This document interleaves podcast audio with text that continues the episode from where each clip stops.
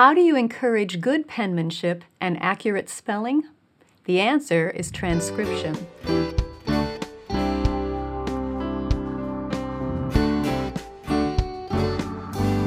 I'm Sonya Shafer with Simply Charlotte Mason. Today, I want to explain a practice that will help your student develop handwriting fluency, practice beautiful penmanship, encourage correct spelling, and feed your child's mind with worthy ideas. It's a simple practice, but it can yield big results. That practice is transcription. Here's how to do it.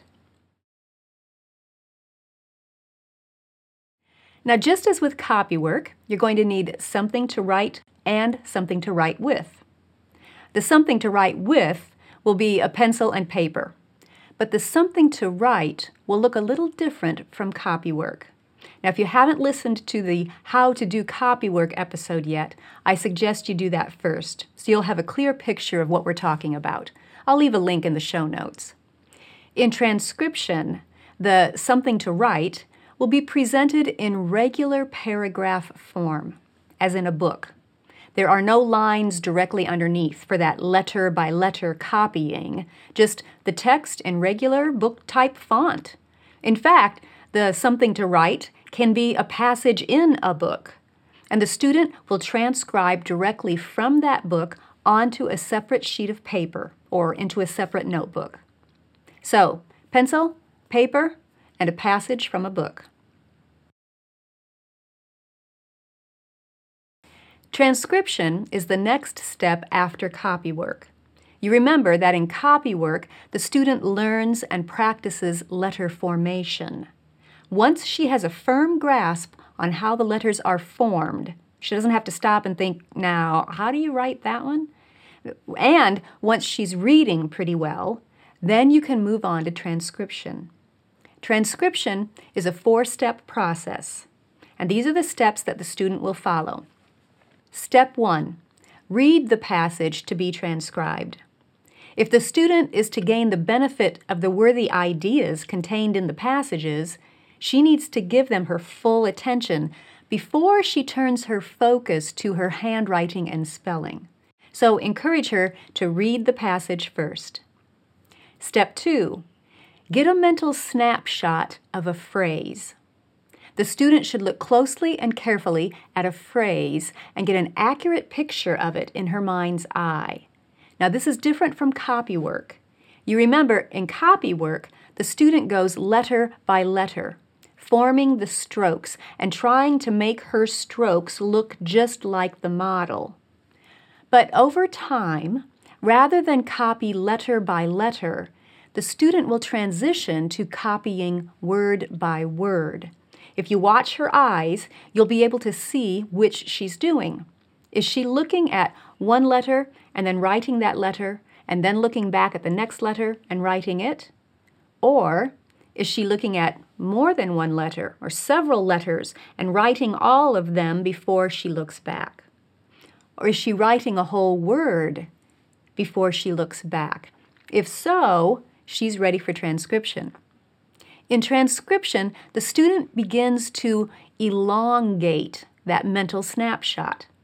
Once she's comfortable with doing one word at a time, try having her look at a two word phrase and getting a picture of those two words in her mind. Once she's comfortable with that, move to a three word phrase, and so on. However long that phrase is, the student gets a mental snapshot of it and then moves to step three. Step three is write that phrase without looking back. Now the student tries to hold that mental snapshot in her mind long enough to accurately and beautifully write the phrase in a different place. She's not trying to match letter size or letter formation now. She's simply practicing good penmanship and accurate spelling. Step four check your work. After writing the phrase, the student should look back at the original text and compare it to what she wrote. She should look for any inaccuracies, including punctuation and capitalization, and correct them before moving on. Then she repeats steps two through four for the rest of the passage, Get the mental snapshot of the next phrase, write that phrase without looking back, check your work. Next snapshot, write it, check it, and so on. When she finishes transcribing the passage, you take a look. Just as in copywork, if she transcribed the passage correctly and neatly, she's done. If, on the other hand, she was sloppy or inaccurate, she has to do it again until it's right. That natural consequence is pretty effective at encouraging the student to develop the habits of full attention and best effort. Transcription is a practice that can easily be leveled up or down to fit your child best. Remember, you don't want to start transcription until your child is fluent with letter formation, is reading pretty comfortably at oh, about a third grade level, and has begun to copy a whole word at a time before looking back. Those are your cues. If your student is struggling with transcription, you might want to level back to the copywork stage and work on those three fundamental skills. The Hymns in Prose copybooks will walk the student through the transition from copywork to transcription, and they're available in both print and cursive. One way you can level up or down transcription is by adjusting the length of the passage that you assign to be transcribed.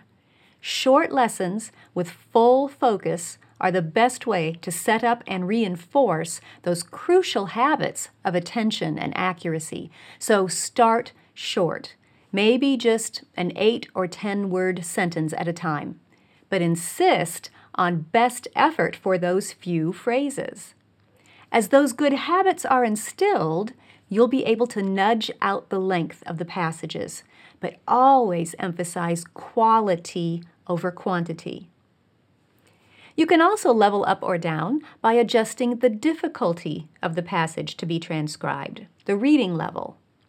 Use passages that are at a level where your child can read them comfortably. The transcription lesson should not be a reading lesson. That's focusing on too many things at once. Transcription lessons are for working on handwriting and spelling. So choose a passage that your student can read with relative ease and increase that reading level as your student continues to advance in her reading skills.